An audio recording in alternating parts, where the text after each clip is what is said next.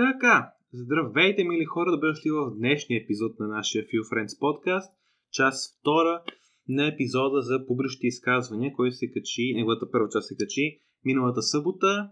Аз съм Алекс, Пепи го няма. Ако, не, ако сте пропуснали миналия епизод, ще видите в началото коментирахме, минал час де, а, коментирах миналата събота, че за съжаление Пепи е възпрепятстван и до края на май няма да участва в този подкаст. Имахме две решения, дали да направим това, то сам да ги водя и ще потърся и гостите, но нали, да съм единствения хост. Другата опция беше да не се качи нищо някои седмици до края на май, което мисля, че било по-проблемно. За това се спряхме на този вариант и ще се постарая много да не се получи като лекция този епизод. Миналия мисля нагоре-долу окей, но беше по-кратък, тук бъде по-дълъг, така че се постарая. Много, се, много би се радвал, ако дадете обратна връзка за така този соло вариант, който разбира се няма да не е желан, но се наложи. в коментарите да видим дали се справям добре като соло хост. Така, миналия път си говорихме за плюсовете и минусите на публично изказване в контекста на сравнението с сето и другите форми на писмена комуникация и писмено споделяне на идеите и, и разбира се, и емоциите на, на човека. Днес ще се фокусирам повече, върху други неща. Това са структурата на една реч, такива идеи риторични за каква трябва да бъде структурата на, на, на една реч. Ще поговорим малко за публично говорене в дигиталната среда. Един голям въпрос, доколко трябва да знаем речта си на изуст. И когато публиката се намеси и прекъсне планирания подход и планирания така, как да кажа, плана за водене на това публично изказване, какво правим в такива ситуации. Така, започвайки от речта, от, по-скоро от структурата на речта, тя е горе-долу като на есето, но горе-долу е ключовата дума, тъй като от огромно значение как говорителят ще измени шаблонната структура. Шаблонната структура е това на есето, въведение, теза, първи аргумент, втори аргумент, документ, трети, трети аргумент, а, заключение, чао. Това е основата, това е баналното, това е стандартно. Това е класиката в жанра. Но една реч става добра и една реч става лоша, в зависимост от това как е изменена тази шаблонна структура на речта. Като за начало това, което трябва да бъде казано е, че една добра реч разказва история, разказва една приказка. Сега, защо това е важно? Важността от способността за разказване на истории или приказки е много голяма тема, която може да се коментира дълго време, в повече от един епизод даже. То, което трябва да бъде казано тук е, че от праисторически времена ние, хората, като социални същества, си разказваме истории. Ам, историята на практика представлява интерпретиране на събития каузално и предаване на телос, т.е. на край от гръцки на тях. Историята е, има каузално отношение в, в, своята същност, т.е. събитията в историята са каузално свързани и образуват една причинно-следствена верига и имат един логичен край. Тази структура е много ценна за обществото ни, тъй като съдържа идеята за структура, за ред в тази а, каузална връзка и за цел във формата, в формата на края, на телоса, на, на, на смисъл от, от, от разказването на самата история. Една история бива разказана главно, за да може да бъде разказан краят ти, да бъде изкарано заключението, което се изкарва от края на историята, заключението на събитията, които биват разказани. И необходимостта от ред и цел в общество мисля, мисля са достатъчно очевидни, че да ни коментираме сега, но остава тема, разбира се, в бъдеще, която трябва да коментираме, тъй като имам чувството, че липсата на ред и най-вече на цел в обществото е една от причините България се намира в това държа, което се намира. Това, разбира се, идва от мнението на един 19 годишен, така че да, но все пак имам такива така усещания. Anyway, сега, Една реч трябва да, бъде, трябва да разказва една история. Това е на ръка. Това значи, че първо тя трябва да има ред, т.е. структура, и второ трябва да има персонално отношение към това, което бива разказано. Никоя история не е а, обективна и никоя история не е деперсонализирана. Историята по дефиниция или още повече прииската е персонална. Там става дума за конкретни личности, конкретни хора, които изживяват конкретни събития. Сега, при приказките може да говорим, че имаме така по-абстрактни архетипни герои, това е така, но това е една вариация на, на, на историята и тези архетипни герои все пак са архетипни по причина. Тези архетипни герои са персонажи, които са толкова и ясни на нас като общество, че можем да ги възприем абстрактно, без да им предаваме конкретни имена и да изграждаме цялостен личен портрет. Нали. Примерно, като ви кажа за най-малкият брат в една приказка с принцесите и, и, и, и ламята, примерно, някой чудовище, този образ на най-малкия брат, който накрая взима принцесата и се доказва пред погледните си братя, това е архетипен образ. Не се налага да коментираме дали този брат имал депресия, като да, дали са го били и какъв е любимият свят. Не се налага да даме дори име. И това е идеята, но за да се образува архетипен образ, има необходимост от персонални истории преди това. Така че необходимостта от персоналността в а, историите остава валидна, въпреки че има и такива архетипни а, герои. Това изглежда като контраргумент, като противоречие, но според мен поне не. Сега, при речевите стратегии, т.е. При, при конструирането на една реч с, по, то, по такъв начин, който да е максимално въздействащ, това е под речева стратегия. Речевата стратегия, ако трябва да дефинираме, е комбинация от структурата на речта и художествения или лексикален или лингвистичен, ако щете, подход към изказването. Сега, има две доста популярни, доста важни, доста така развити концепции за речеви стратегии за максимална убедителност. Едната е на Аристотел и като цяло тази, която е доминирала в Древна Гърция. Другата е тази от барока. Тоест има времева епохална разлика между двете. В днешно време според мен една доминира, която тя ще видим. Но да почнем с речевата стратегия на Аристотел. Сега, древногръцки философ Аристотел е писал за много неща, от биология до психология и, всичко между тях. Според Аристотел, и то оттам тръгва и цялата концепция за баналността на структурата на която е въведение, теза, аргумент, заключение, това е структурата на Аристотел. Той я дели на три части въведение или архин на древногръцки, аргумент или аргументия на древен гръцки и заключение или телос, телос, т.е. край на древен гръцки на една реч.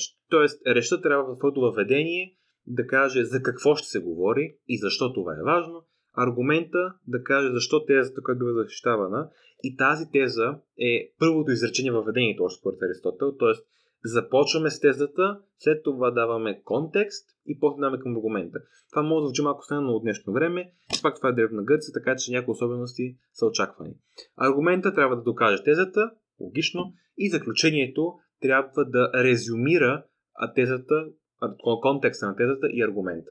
Това е. Това е най-простата и най-популярната структура на много неща от есе до публично изказване. Въведение, аргумент, е, аргументино, според, според Аристотел, има един голям аргумент, който се дели на подаргумент, подаргументи. Това вече е въпрос на, на, на терминология, каквото значи аргументи, аргументиране, се тая и заключение.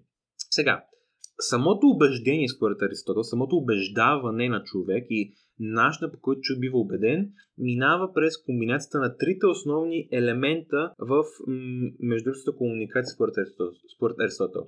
Според Аристотел ние комуникираме на три нива, с три канала, ако щете, и възприемаме и предаваме информация, която бива разделена на три типа. Логос, етос и патос. Логосът, това е рационалността, това е рациото, това са идеите, мислите, които имат реална, реално отношение към взаимоотношения между хора или обекти в реалността. Това си е рационалността с две думи, термин блога подан в този подкаст. Ето са, това е морала. Морал в строго социален смисъл. Знаем, древните гърци са разбирали морала само в социален смисъл, не в, ник- в никакви метафизични или божествени, ако в християнски смисъл а, отношения. Чисто и просто социален морал, социални норми. И патоса, това е, може да се емо, е, емоцията. Оттам идва прилагателното им патетичен от патоса. На, на, на древногръцки патос означава емоция, на съвременно означава конкретно страст. Така че имаме логос, етос, патос, това са рациото, морала и емоцията. Според, и, и според Аристотел, само ако имаме налични тези три, а, в една реч и само ако човек бива убеден и по трите канала по-отделно, само тогава речта е убедителна. Сега, преди да продължим да, да добавим малко в това логосетос патос, трябва да коментираме, че има доста интересни прилики а, между риторичната и драматургичната теория на Аристотел.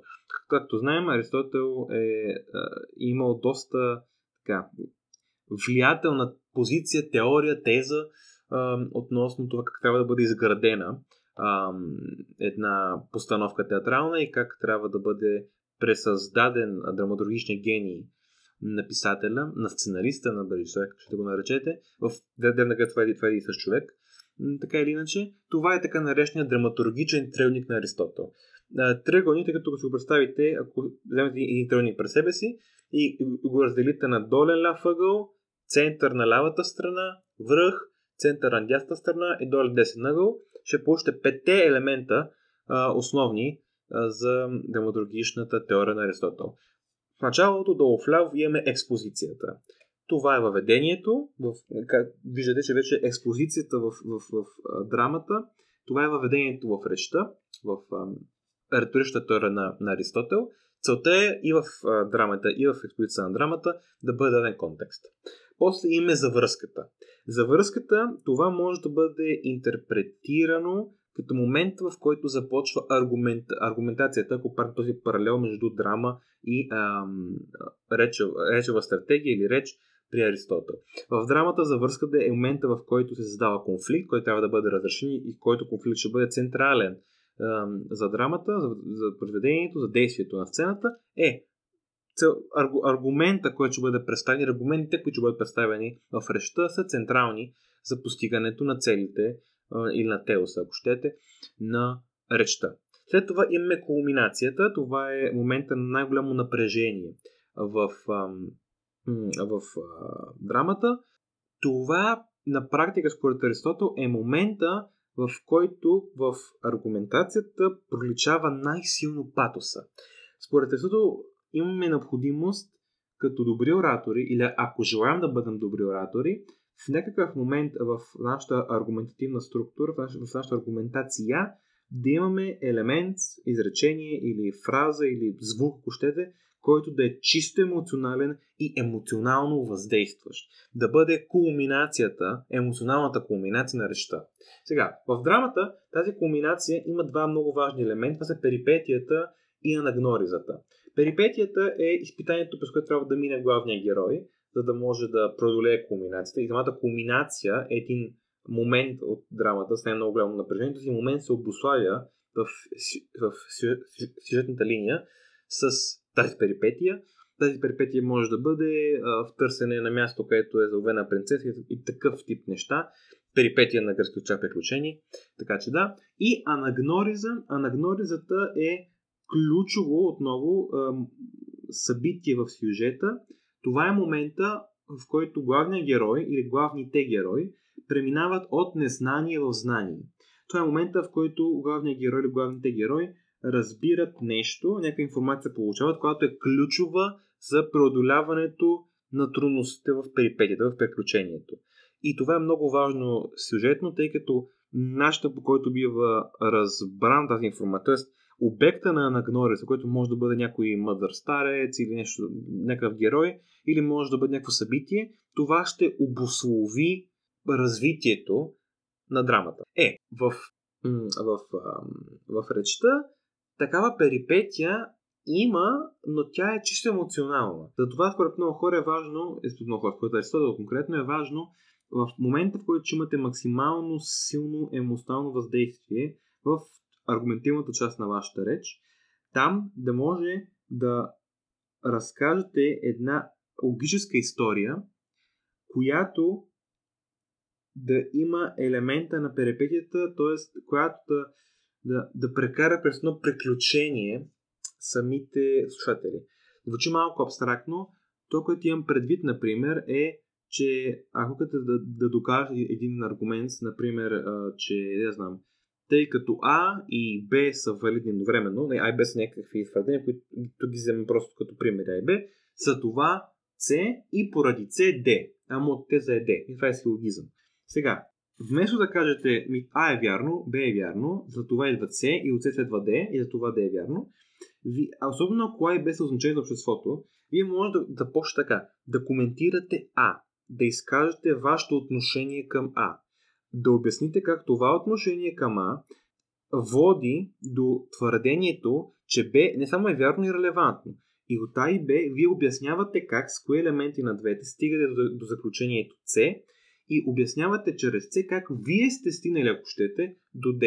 Тоест, тук интересното при е, че той не разделя аргументацията от патоса, ми ги слива, той вкарва много емоции в аргументацията, което може да бъде възприето и бива възприето бързо като проблем, тъй като аргументацията и стремежа към истина трябва да бъде максимално обективен, т.е. рационален, но все пак, според Аристотел, целта тук е, главната цел е да бъдем убедителни, а това става чрез патос, т.е. чрез, чрез емоция. Та, идеята е да представите вашия аргумент емоционално. Не само, но и емоционално. И това може да стане, например, чрез разказване на историята как вие сте стигнали този аргумент. Аргумента пак е наличен, разбира се, но в Древна Гърция, като може да видите, персоналността и персонализирането на речта е от огромно, огромно значение. Сега, другите две части на драмата на Аристотел, ретардацията, това е момента, в който се забавя малко действието и е последния момент на някакво спокойствие и сигурност за главния гръб, преди катастрофата, кое, което обославя и трагедията като, като, като жанр. А, там имаме някакъв проблем, имаме смърт, имаме провал на главния герой. Ретардация и катастрофа няма в а, речта. След като мине кулминацията, се не, разбира се, спада леко нивото на, на патос, тъй като място трябва да, да, да, бъде момент с най-високо емоцио, но след това се поддържа едно стабилно ниво на, на, на патос, т.е. на емоцио и до края имаме просто до обясняване на кулминацията като най-сегмент в аргументацията и заключението, което обобщава. Такова обобщаване нямаме в драмата, нямаме в трагедията, а, пък в момента на ретардация, което е забавяне на действието, в драмата идеята му е емоционално да забои чита, а, а, зрителя, че все още има надежда, а всъщност тя няма и катастрофата е неизбежна. Обаче, както забелявате, тук идеята е леко да, да, да изманипулираш ам, зрителя, че всъщност края няма да бъде лошо добър. Но в една реч, една реч няма добър и лош, където тя, тя, тя няма сюжет в смисъла на това, че основата и цел не е да разкаже една история. Основата и цел е да разкаже една история като средство за, за убеждаване. Това е, това е ключовия момент. И в това убеждаване, като казахме, е необходимо да имаме логос, етос и патос. Ако имаме ретардация или катастрофа, ще развалим или силния пас от кулминацията, или пък в, в катастрофата ще вкараме негативни елементи на патоса, като тъга, съжаление и така нататък. И тези елементи, а освен ако не искаме да ги предизвикаме, но тогава в кулминацията, за да предизвикаме съчувствие, което пак е форма на, на убеждаване, и тъй като заключението пък и общение на речта, нямаме нужда от катастрофа и от ретардация в речта.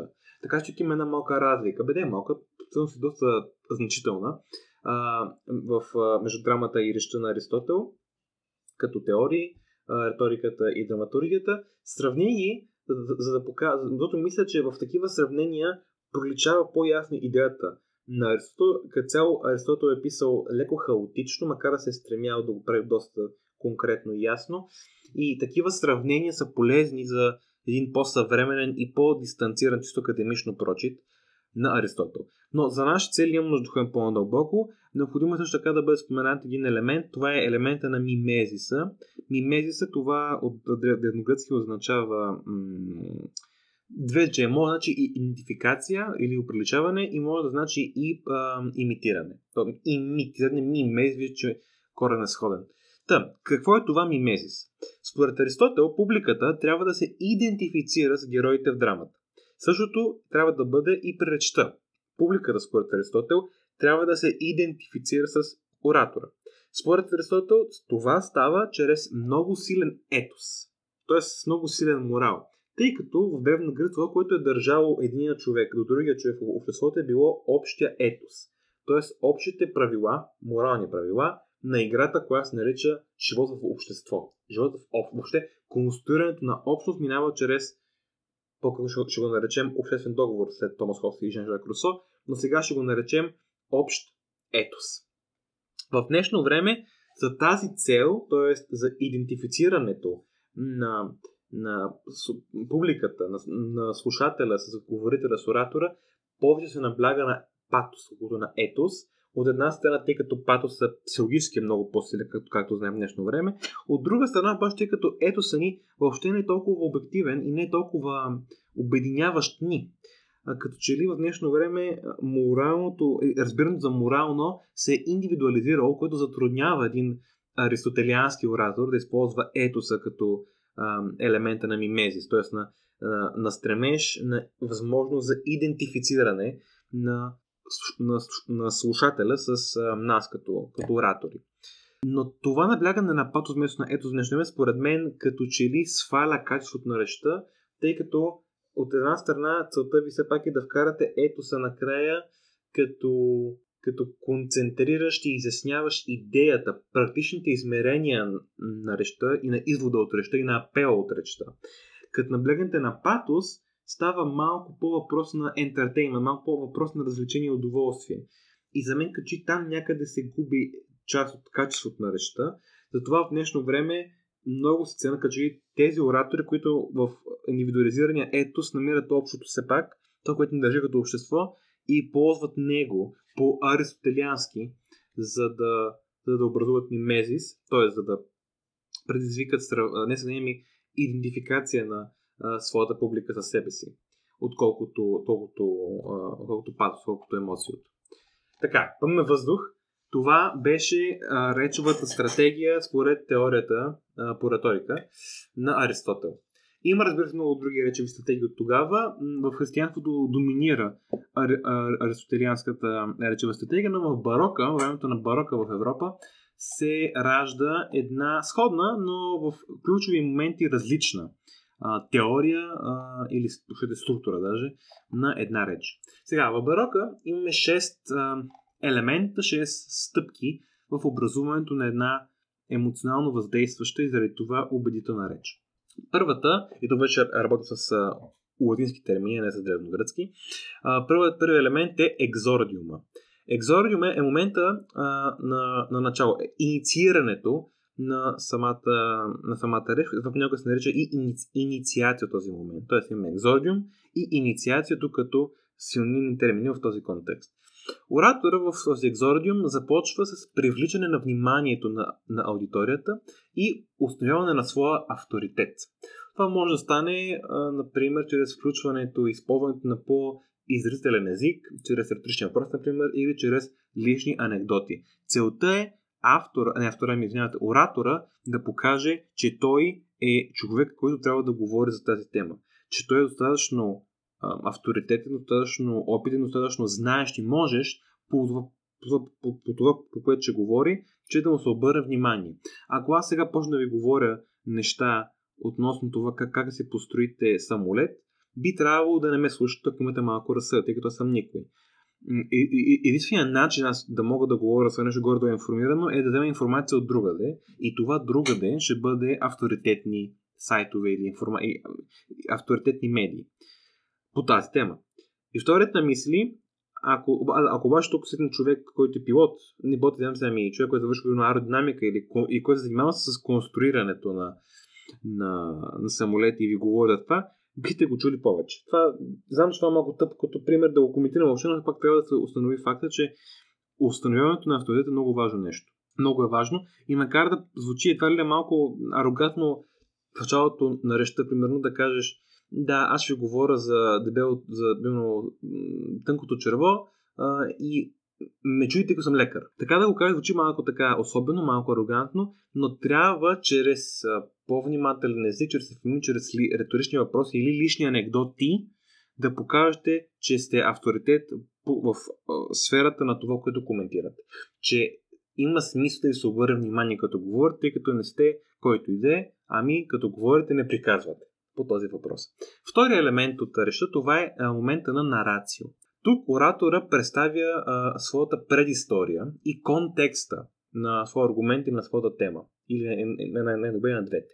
Това може да включва предоставяне на исторически или културен контекст, може да бъде очертаване или м, разглеждане на проблема а, в а, по-висок план, т.е. да спогледне какво други хора са казали по този въпрос или по тази ситуация.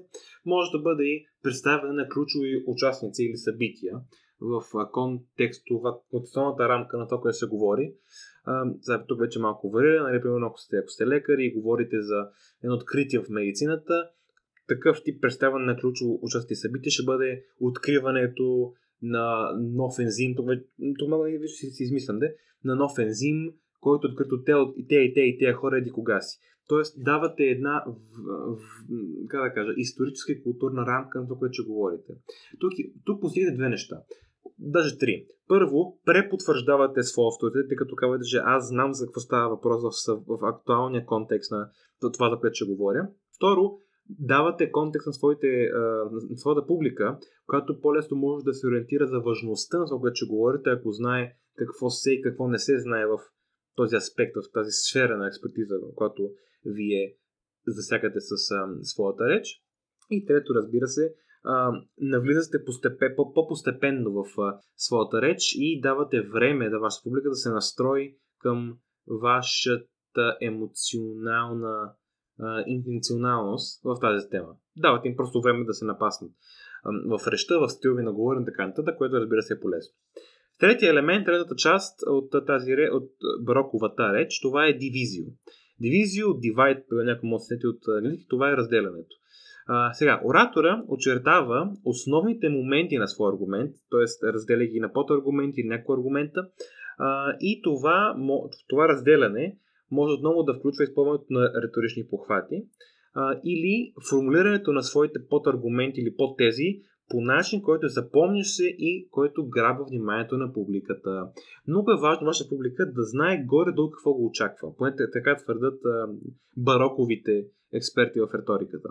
Причината за това е, че ако човек знае какво го очаква и може да си го схематизира, ако може да си го постави като структура в главата си, е много по-вероятно първо да има по...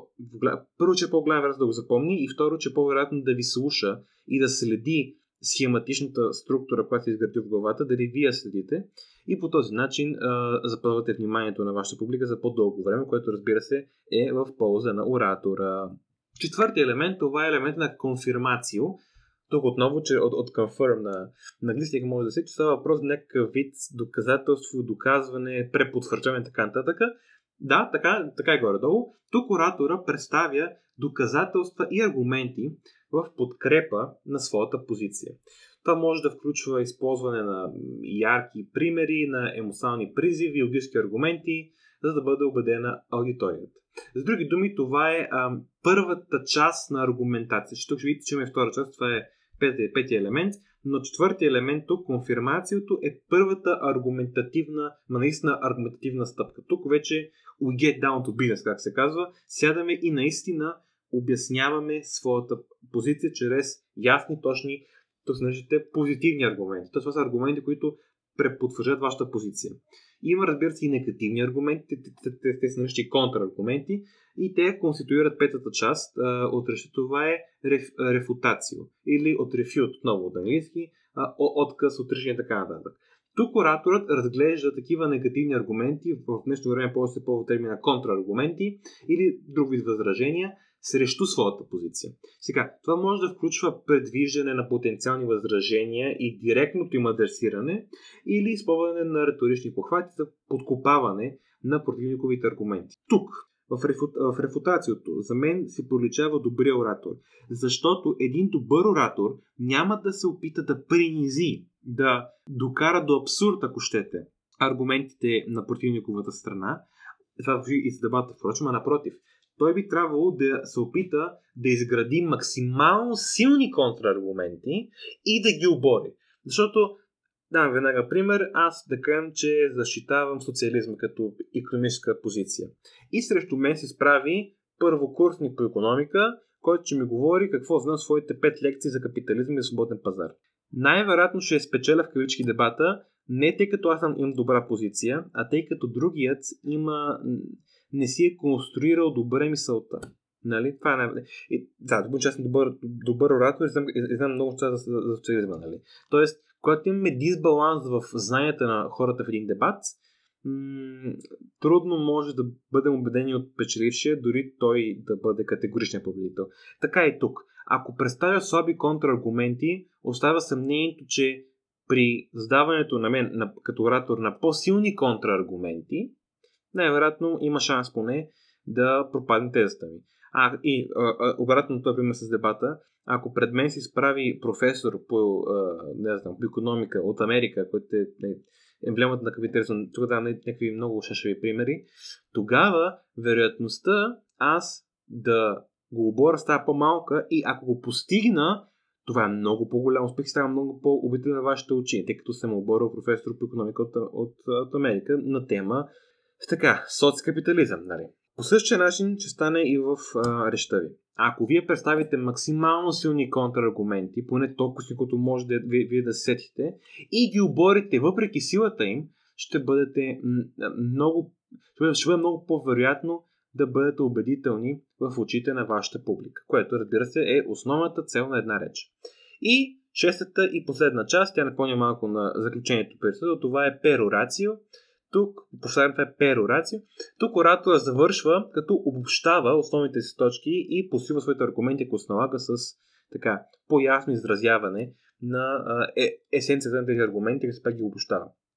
След това, това обобщаване може да включва използване на пак на емоционални призиви, повторение на ключови идеи или призиви за действие или апели към аудиторията. Сега, единствената разлика тук е, че при Аристотел апелът не е нещо задължително и той е така един вид стил на израз. В перорацията това е до голяма степен наложително за една добра реч. Тази реч да бъде в, накрая конкретизирана до конкретен акт а, или призив за действие към, а, към публиката. Тоест, ако моята е, примерно, за глобално застопляне, аз трябва накрая, ако съм добър в бароковата идеология за така, как трябва да бъде водена една реч, да ви представя ясен план как вие може да предотвратите глобално затопляне, толкова колкото вие като индивиди можете да имате контрибуция към този глобален проблем. Тоест, трябва да обвържа проблема, колкото да е голям той с вас. И в днешно време това с апела се превърнало в незаменима част както и от есетата, така и от речите. Аз лично го подкрепям. Смятам, че ако не представите ясен план за действие или поне някакъв призив за едно конкретно деяние към публиката, то вашата реч не успява да постигне малко по-широката си цел, освен нали, да убедите, което е основната и цел, да убедите твоята публика, малко по-широката и цел са пак да има някакъв импакт, някакво въздействие върху обществото. Най-вероятно това също е а, втората най-важна, ако не, ако не е най-важната цел на, на вашата реч. Аз би казал, че втората, тъй като за да може въобще да се говори за апел, за да може, за да може някой да обмисли нещо, което вие го карате да направи, по трябва да се го убедили. Така че да, първата цел би трябва да бъде убеждаването и втората цел, най-важна за, за, за една добра реч, е за мен поне да апелира към ясно и точно действие. А, според Аристотел това не е много различно, но според мен Аристотел е изхождал от една малко по-естетична позиция за, за, за такъв тип ораторски начинания, а, поне що се до структурата и до заключенията. Казвам поне от това, тъй като в по-широк контекст трябва да бъде казано, че барока се отличава с невероятно орнаментен език. А, това е така и това е цяло черта на барок и в архитектурата, и в вътрешния интерьор и така нататък. То езика в бароко и в бароковите речи е орнаментен, като каза, той е натрупан с множество емоционални паузи, риторични похвати и така нататък докато езика при Аристотел в Древна Гърция като цяло е лаконичен. Там с малко думи трябва да бъде казано много. Там трябва да бъдем най-вече кратки и ясни. В барока трябва да бъдем най-вече ам, орнамент, т.е. да кажем с красиви думи нещата и да ги кажем с максимална точност, ама в смисъл на това да бъде всеки детайл изследван, което тази, този стремеж към детайла в барока, който разбира се има и измерение в литературата и в изкуството, където всеки детайл на една картина от барока е важен, това изключва краткостта в лаконичната езикова структура, която предлага Аристотел. И в този ред на мисли има ясно противоречие тук между барока и между Древна Гърция относно речевата стратегия, защото се отнася до подбора на думи. При Аристотел Малко думи, много смисъл, точни и ясни изрази. При барока много думи за много смисъл, орнамент, т.е. Натруфен, език, натруфен език и максимално много риторични похвати, там където те са естетически а, годни, така да го кажа. Така, това бяха основните две структури, които ние ще коментираме сега, основни две а, теории, тези, идеи относно това как трябва да бъде а, една, една, реч, е, една реч във вашето публично говорене. Сега, а, в по-съвременен план, според мен, в днешно време доминира повече бароковата а, речева стратегия. Те, това с орнаметния език не толкова, но самата структура да. И за мен причината е, че в Древна Гърция се изисква едно чувство на колективизъм, което позволява, тъй като при това чувство хората споделят повече проблемите на, своето, на своята общност, т.е. са по-социално ангажирани. Това позволява този, тази лаконичност, която все пак изисква от, от, от слушателя да има доста добро разпознаване на това, което бива казано. С други думи, ако имаме много общо в това как, какви са ни проблемите в ежедневието и така нататък, може, може с по-много думи да се разберем. Казано по най-ясния начин. Докато при барока, там разбира се, наистина фокуса е върху естетиката, за това толкова много се орнаментира езика, но тази орнаментираност води до липса на лаконичност и тя в днешно време е така, ако щете желана, тази липса на лаконичност, тъй като все по-трудно като че ли става да говорим за общите общностни проблеми. От друга страна, разбира се, има едно друго движение, то е именно в дигиталната среда, а именно за краткия формат, бързите видеа, бързия твит, бързите кратките текстове. И в едни такива кратки текстове няма време за, за орнаменти и, и за барокови а, разточителни слова. Там трябва да бъдем бързи, ясни, точни, обаче ние не можем да бъдем бързи, ясни, точни, ако нямаме контекст. А за да имаме контекст, трябва да имаме ясна социална ангажираност. Нещо, нещо, нещо, което го няма в днешно време. И за мен точно това. Този от една страна стремеж към минимизиране на обемна информация, който се или по-скоро не на, не на обемна информация, ами минимизиране на дозите, с които дава на информация, т.е. макар в днешно време да задава огромно количество информация през социалните мрежи и интернет така нататък, те биват синтезирани в много малки заглавия, туитове и така нататък, снимки ако щете. Това е една тенденция, обаче не може да, не може да стигнем до майсторството на, древ, на древните гърци с лаконичността, тъй като нямаме общ социално, общ социален баграунд, който превиза от нашата обществена ангажираност и от нашето съзнаване, че освен индивиди сме и членове на колектив. Така че това е един, един конфликт в съвременната дигитална среда, който за мен рязко а, влушава качеството на дебатите и на разговорите като цяло, които се водят в интернет. По форуми и по социални мрежи и така нататък. Сега, а, голям въпрос, тук вече наистина малко отиваме към по-практичните измерения, е доколко трябва да знаем своята реч на изуст. Сега, според мен ние трябва да, трябва да може да я кажем на изуст. Трябва да можем, ако ни дадат едно, един пазен лист, да може да я напишем. А, защо? Защото в противен случай ще се наложи да импровизираме. И импровизирането е добро като, като качество, но не е това целта на една реч. Целта на една реч все пак е да бъде формал, формална, да има ясна структура и да бъде максимално точна. При импровизацията точност няма по дефиниция, има спонтанност. Затова като че ли съм склонен да твърда, че трябва да знаем нашата реч на Изус. Обаче тук ключовия момент е, че тук има го големия капани, като това е и контраргумента и причината хора да твърдят, че не трябва да, да го знаем, да знаем своята реч на Изус. Това, че може да стане все едно четем. Тоест да говорим доста машинално, без емоционална ангажираност и така нататък. Сега, това е вреден аргумент, обаче ако ние това не можем, т.е. ако ние не можем дори да знаем своите, своите позиции, точно толкова точно, колкото знаем, ние буквално знаем на какво ще кажем, ако не можем да покажем емоционална ангажираност, то тогава може би я нямаме. Тоест, трябва да разберем дали хората, които са против това да се учим на срещите, казват, че ние няма да може да покажем съществуващата институционална ангажираност и емоционална ангажираност или че нямаме. Защото ако нямаме, проблем е много по-дълбоко това, че, че, че сме си научили недосреща. Това дори не, това няма общо. Ако недостояването на речта и нейното мъжнално рециране води до скриване на емоционалната ангажираност, ами тогава елемента, който трябва да бъде подобрен е упражняването. Трябва да сме толкова уверени, не просто да, да знаем своята реч на изуст, ами да я говорим без да, да, да се замисляме за нея. Защото основният проблем и основната причина хората твърдят, че, нали, ще каза 15 пъти сигурно, uh, bear with me, че ако знаем на нашата реч на изуст, тогава по-трудно ще бъд, бъдем емоционално въздействащи. Причината е, че докато мислим какво ще кажа, т.е. докато един вид четем в нашата глава а, речта си, която знаем на изуст, ние ангажираме толкова много нашето рацио, че емоцията бива претъпено. И това, това психологически има своя резон, разбира се. Но ако успеем да се ме го научи толкова добре, че ако щете на ръба на съзнаваното да, да знаем на изуст текста, т.е. да може да го рецитираме и да го говорим без да ангажираме съзнателна част от, от, от нашия разум, тогава го няма това натоварване на рациото, което притъпява емоцията.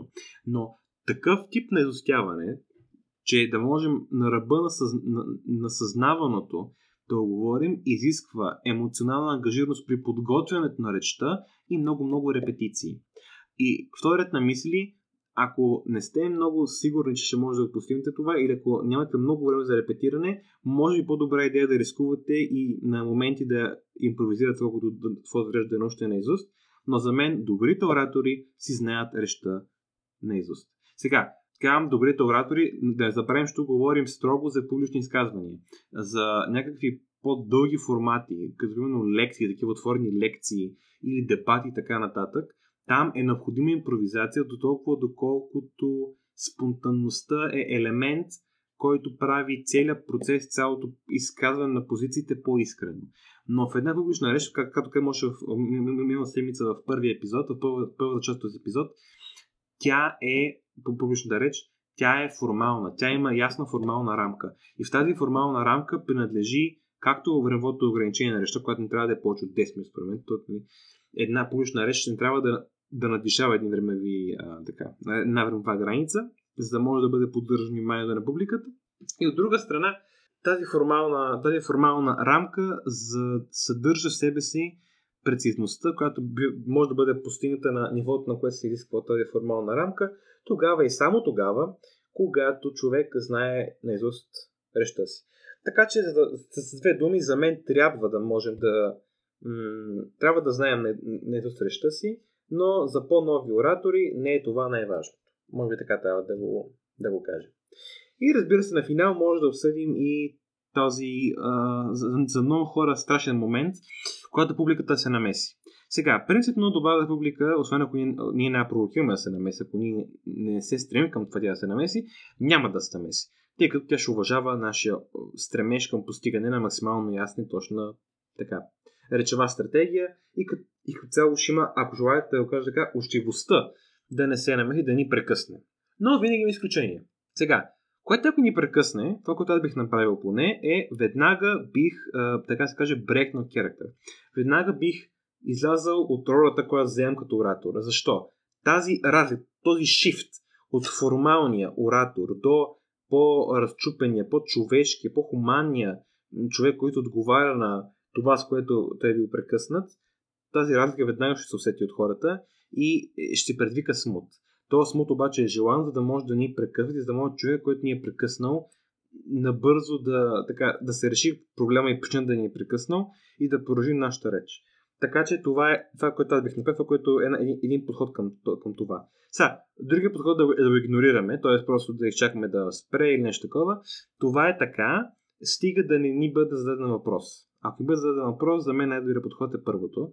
Т.е. да отговорим, но с този шифт от формалността на оратора до разчупеността на, така се каже, другаря, който отговаря на един въпрос а, някъде в бара. Защото тази промяна на, на, на отношение ще бъде усетена и ще а, така, смути публиката в смисъла на това тя да не желае да се предизвиква отново ситуация, в която бива прекъснат оратор. Сега, понякога обаче ние искаме да предизвикаме смях. Сега, в такива ситуации има един много голям така опасен момент и то е първо на първо, разбира се, ние, когато кажем нещо смешно, сме длъжни да спрем малко, защото иначе, ако почнем да казваме нещо, публиката ще е в която иска да се разсмее, но чува, че ние продължаваме и е, хем трябва да се смеем, хем трябва да ни чуе. И това е смущаване, което обаче е нежелателно, тъй като разфокусира публиката и дава така, вайба, т.е. дава чувството на неувереност от вас, т.е. че не сте съвсем сигурни как трябва да подходите.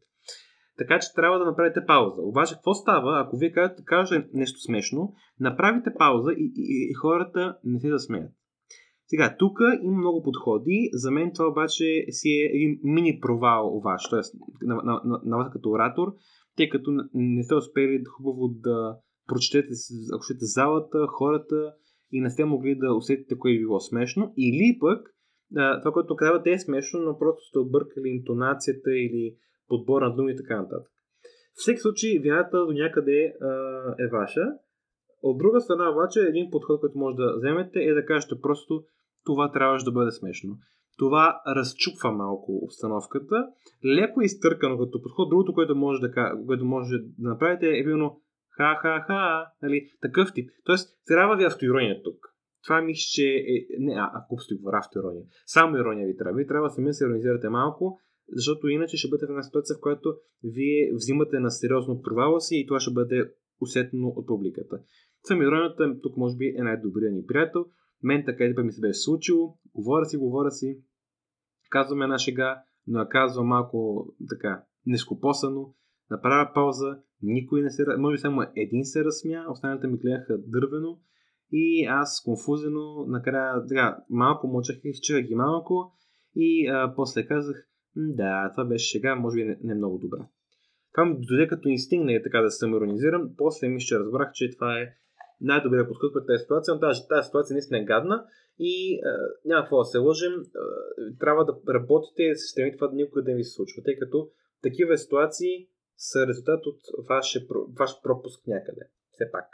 А, и разбира се, последният момент, който трябва да бъде казан, е нещо, което все повече става популярно, то е директната комуникация с човек публиката. Сега, това, този, това решение, този подход на оратор да спре речта си и да зададе въпрос към публиката, дали към един човек или към цялата публика, е леко опасен, защото не сте сигурни как ще реагира публиката.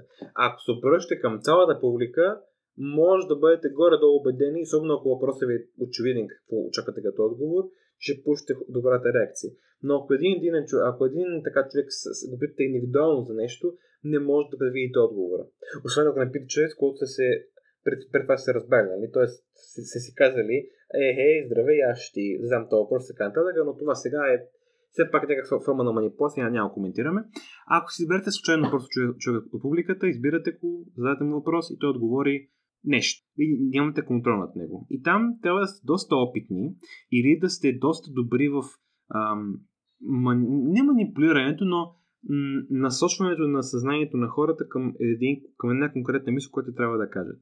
Сега така, това е виж пилотаж вече, това е за много опитни а, оратори, защото трябва да можете и в ситуация на даване на отговор от публиката, която не това, което сте очаквали, а, вие да можете да продължите речта си а, как, по план, така да се каже.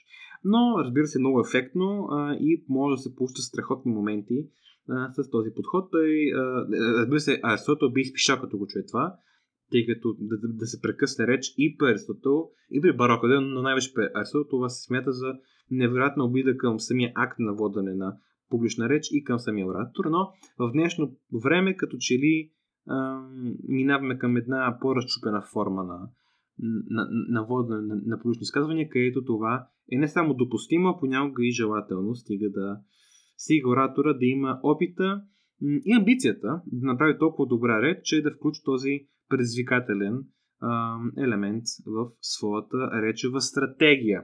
Ху, така, Гледам, че сме някъде около 50-та минута а, и това беше общо взето. Това бях планирал да ви разкажа относно по изказване. Много интересна тема е.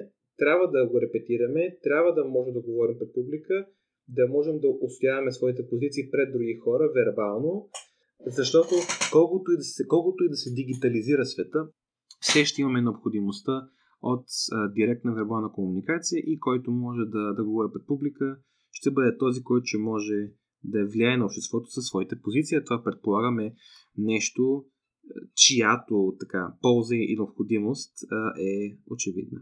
Така че да, разбира се, има негативни страни на цялото това. Може да коментираме за, за софистиката, може да коментираме за а, как политици използват а, тези стратегии за да ни манипулират. Това са много интересни теми а, и за това мисля, че можем да оставим отворена тази дискусия относно публичните изказвания. Ще го коментираме в бъдеще, разбира се, когато Пепи е тук. Много ми липсва, защото тук се да сами говоря като краставица. Но, anyway, надявам се да, да ви е било скучно, да е било информативно най-вече. А, ние с вас ще се чуем следващата събота, където ще говорим за друг вид вербална комуникация. Вече минали на вербалната, няма, няма, да се върнем на писмената. До тогава ви пожелавам да се прекарате хубаво, пожелавам ви да съм ви амбицирал поне малко да занимавате се с публични изказвания. Знам, че сам себе се амбицирах по-скоро мотивирах с, с този епизод. Надявам се и вас. И така, до следващата събота да се прекарате хубаво, да, да се усмихвате, да ходите навън. Времето като че става се по-добро и по-добро. И така, от мене за жалост не от нас път, тъй като го няма. Пепи, къде си? Така, от мене, чао,